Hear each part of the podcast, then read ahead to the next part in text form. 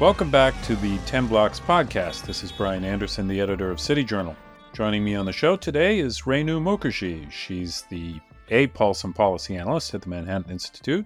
She's a PhD student in American politics at Boston College, and she studies a range of topics, including education, public interest groups, political attitudes among racial and ethnic minorities, and other topics. She's currently at work on a dissertation that focuses on affirmative action. Renu writes regularly for City Journal. Her work has also appeared in the Wall Street Journal, the New York Times, and The Hill.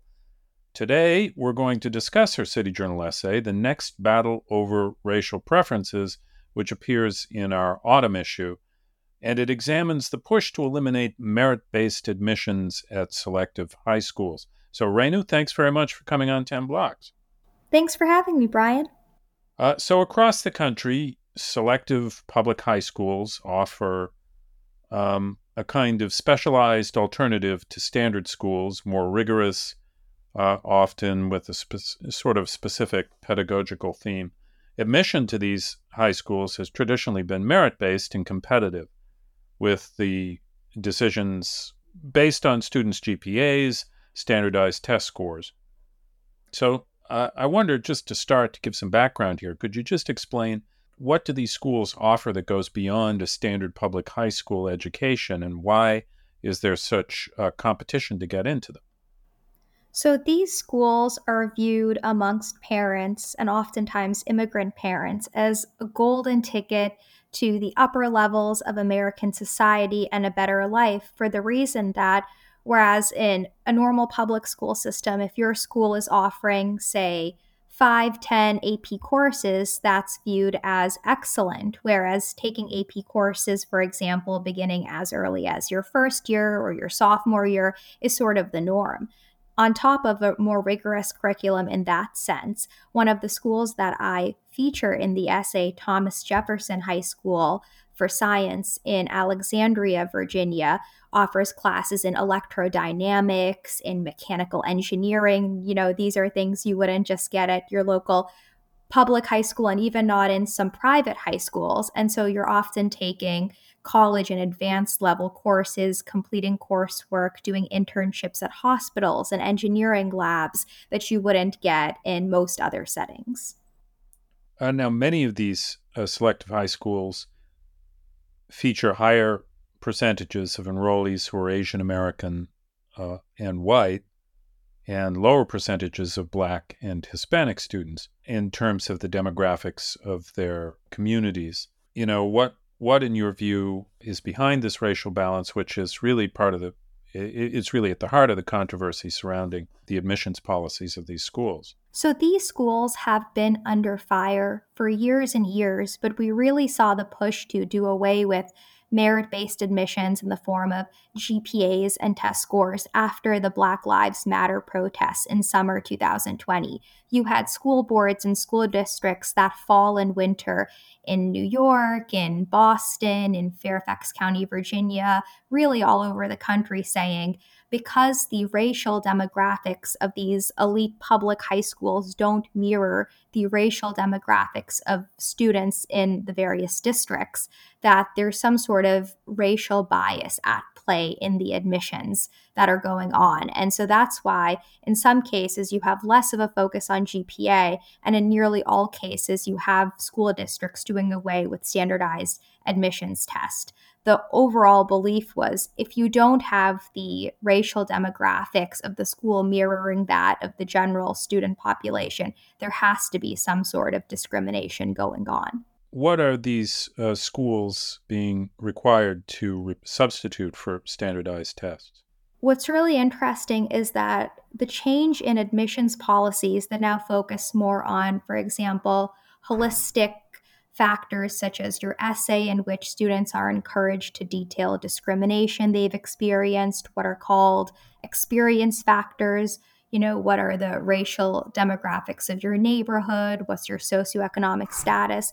These are portrayed as being race neutral, but in fact, they're race conscious. And in discussions at school board meetings and in private district meetings of administrators saying, you know, these are race neutral, but we're implementing them because they're going to have a race conscious effect to decrease the number of white and especially Asian children and increase the number of black and Hispanic children. Now, the, the Supreme Court has outlawed the use of race in admissions, higher education missions, uh, but it's it's yet to consider these supposedly race neutral policies that in fact do have an effect on you know particular racial or ethnic groups disproportionately. And so you write in in this recent city journal essay that this is is indeed going to be the next battle over racial preferences. So i, I wonder you know you you talk about uh, schools in Virginia, Boston, and in New York City. Have have the policies that have been put in place in these these selective schools met any kind of legal challenges so far? And what sort of traction might this gain um, in, in terms of court decisions? It's a very exciting time for advocates of color blindness and equal educational opportunity because the Supreme Court is currently considering the petition uh, for Coalition for TJ, which is a group of parents that sued the Fairfax County School Board and School District eh, in the last year or so for changing the admissions policy at Thomas Jefferson High School for Science, which is currently ranked and has been ranked as the top public high school. It's a magnet school in, in Virginia. And so the Supreme Court is currently considering their petition what happened at that school was there was the admissions policy change away from standardized test and GPA to more of a holistic standard led to a decrease in Asian enrollment of almost 20 percentage points as a result of the admissions change just in one cycle.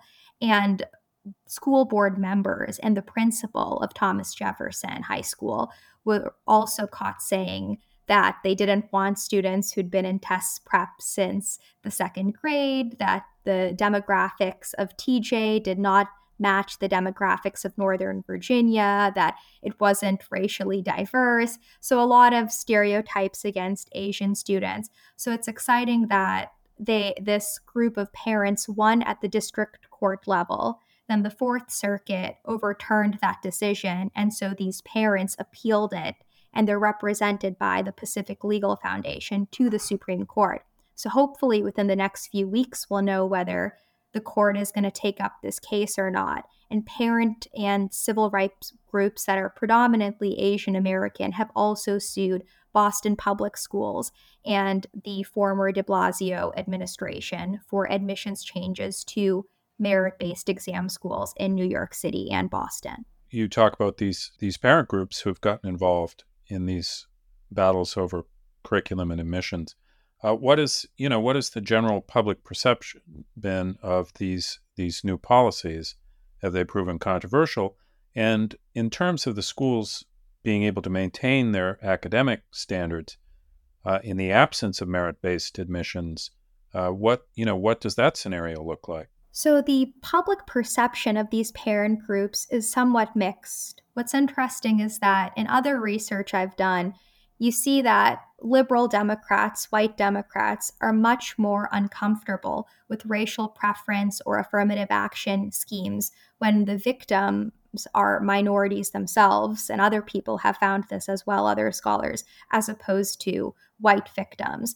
And so, on the one hand, you have those that are in favor of racial preferences, of diversity, equity, and inclusion, sort of uh, demonizing these Asian parent groups. But at the same time, it's hard for the media, for Democratic office holders to completely turn a blind eye to the discrimination that's been going on. And in terms of what has this meant for academic standing at these incredible schools, uh, not necessarily at TJ or the Boston schools or New York City, but in other pieces I've written for City Journal, Lowell High School in San Francisco, another exam merit school. It's viewed as the crown jewel of public high schools west of the Mississippi. Once they changed their admissions policy from merit based after 2020 to a lottery system, you saw the highest percentage of D's and F's given to incoming freshmen ever. And so when you're admitting students that might not have the academic preparation to engage and handle a rigorous curriculum, you're not necessarily doing them any favors. In fact, you're making their their future success much harder to achieve. I guess you could see also if that kind of situation continued, pressure uh, arising within the schools to reduce standards, uh, to to allow some of the students who aren't um, up to speed academically to uh, to do better. Exactly, and you're seeing, you know, at Lowell and in other elite public high schools throughout the country a push, for instance, to do away with AP exams, to do away with certain or to do away with separating students also by those that have uh, higher proficiency for math at, at, the elementary school level in terms of gifted and talented programs. So you're exactly right that when you're admitting students that aren't academically prepared, and then that's showing, and as a result, those students and their families feel negatively that their children are not performing well instead of dealing with that reality and what the underlying conditions of that might be. Schools instead are saying well let's just do away with advanced classes altogether. Um, let's uh, you know turn to the the question of the moment uh, about the campus higher education following hamas's brutal october 7th terrorist attack in israel faculty and students, as as our listeners probably know by now, uh, at many elite universities have declared support for Hamas or apologized for its attacks, uh, and and blamed Israel for uh, the genesis of of the conflict. You you trace this kind of thinking to what you describe as a, a kind of ideological monoculture present on many American college campuses. I, I wonder you know, if you could say a little bit more about that, how how it might influence students' thinking or their their willingness to speak out uh, in in a different way than um, might be the prevalent feeling on campus. Sure. So what's interesting is that at Harvard, for example, where this is sort of ground zero for uh, much of the anti-Semitism that has been occurring in debates over lack of free speech and viewpoint diversity the student newspaper there, the Crimson, publishes an annual, what they call freshman survey of the incoming class that they field every August.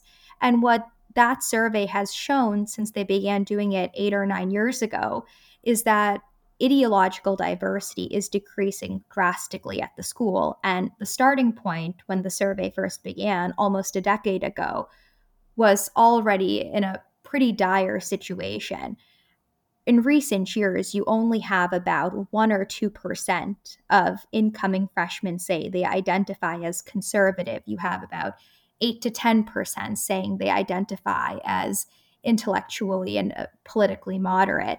And so, if you have an environment in which over 70% of incoming freshmen at Harvard and the student body identifies as being politically liberal and progressive and, and holding the views that are associated with that because these surveys also ask students questions for example if they support defunding the police supermajorities say that they do. If you have an environment where it's just ideologically unanimous in one way and that way is progressive and anti-israel students who are conservative and moderate are not going to feel comfortable speaking out. And in fact, through surveys that have been done by FIRE and the College Pulse and other similar organizations, we see that that's exactly the case, that because of this ideological monoculture, students that would normally speak out don't feel safe or comfortable doing so. It's very troubling. Renu, thanks very much. Don't forget to check out Renu's work on the City Journal website at city-journal.org. She's done a number of excellent pieces, including the one uh, we've been primarily discussing here, The Next Battle Over Racial Preferences. We'll link to her author page in the description where you can find that content, and you can find her on X at Renu Mukherjee1. Uh, she is a, a, very vibrant voice on X. Uh, you can also find City Journal on X, at City Journal, and on Instagram at cityjournal underscore MI. And as always, if you like what you've heard on today's podcast, please give us a nice rating on iTunes. Renu, thank you very, very much for coming on. Thanks for having me, Brian. Thanks for joining us for the weekly 10 Blocks podcast featuring urban policy and cultural commentary with City Journal editors, contributors, and special guests.